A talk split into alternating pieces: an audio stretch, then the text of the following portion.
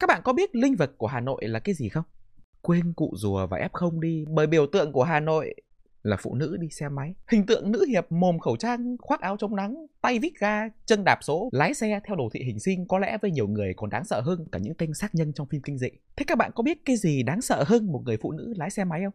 Đấy là vợ tôi lái xe máy. Một nhà khoa học nổi tiếng từng nói như thế này: muốn hủy diệt một nền văn minh, hãy đưa cho phụ nữ một chiếc xe máy và họ sẽ làm phần còn lại. Archimedes. Chắc thế. Nhiều người sẽ nghĩ rằng tôi đang làm quá vấn đề, rằng việc phụ nữ lái xe thì cũng bình thường như việc đàn ông hút thuốc vậy. Nhưng ở đây chúng ta không nói đến phụ nữ, chúng ta đang nói tới vợ tôi.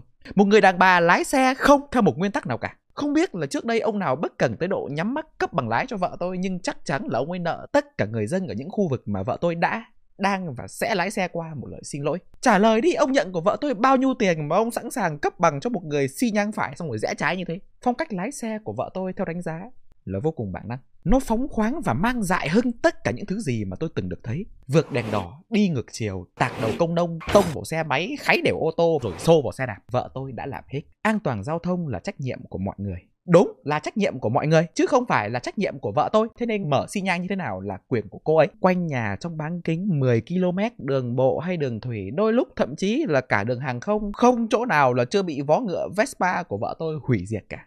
Gọi em là cậu vàng vì em lái xe ngu như chó, nhưng gọi anh là lão hạc vì anh không thể sống thiếu em. Thế nên vì tình yêu cũng như là vì xã hội, một ngày nọ tôi quyết định sẽ dạy vợ mình lái ô tô. Cho bạn nào không biết thì lái ô tô và lái xe máy là hai phạm trù hoàn toàn khác nhau. Ô tô phức tạp hơn xe máy rất rất nhiều. Có cả tỷ nút phải bấm và hàng triệu thứ phải quan tâm trước khi bạn được phép lái xe đi ra đường.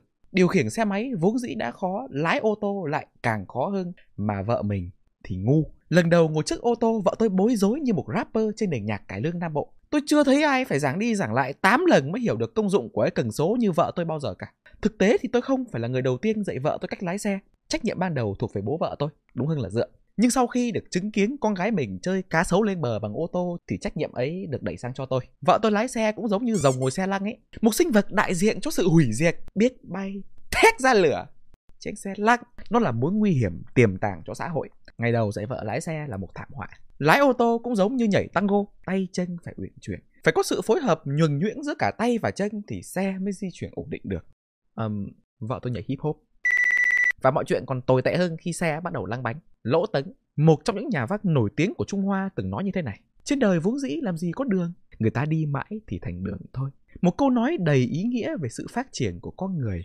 Chắc nằm mơ, Lỗ Tấn cũng không ngờ là một trăm năm sau sẽ có một người phụ nữ dùng đúng câu nói của ông để cãi công an khi bị bắt vì đi ngược chiều như vợ tôi hôm trước đâu. Vợ tôi không có bất cứ khái niệm nào về làng đường cả. Trên vỉa hè, dưới lòng đường, trên cạn, thậm chí là dưới mương, tôi đã nhìn thấy Chúa nói tiếng Việt khi vợ tôi quyết định sẽ tạt đầu container. Ở thời điểm ấy, nếu ngài có xuất hiện và dí vào tay con một khẩu súng, con xin phép bắn vợ con đầu tiên để bảo vệ bình yên cho xã hội.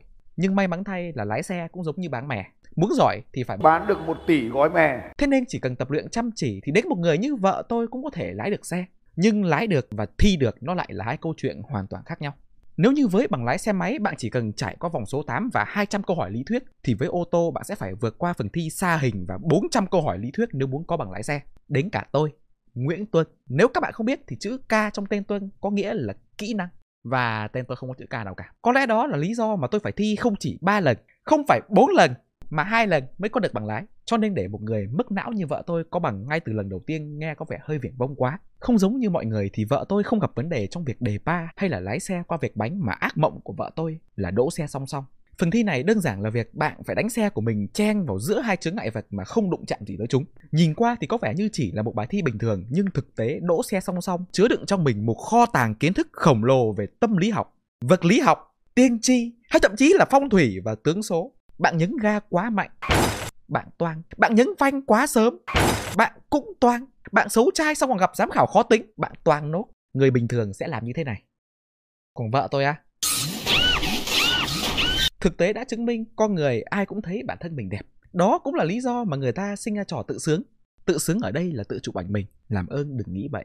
Có lẽ đó là lý do mà vợ tôi tự tin đăng ký thi bằng lái như thế. Tất nhiên là trượt, nhưng đấy là câu chuyện của vài năm trước.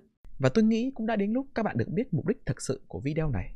Đồng bào thân mến, đặc biệt là những người đang và sẽ sống ở thủ đô Hà Nội, ngày mai vợ tôi có bằng lái, ra đường cẩn thận nhé.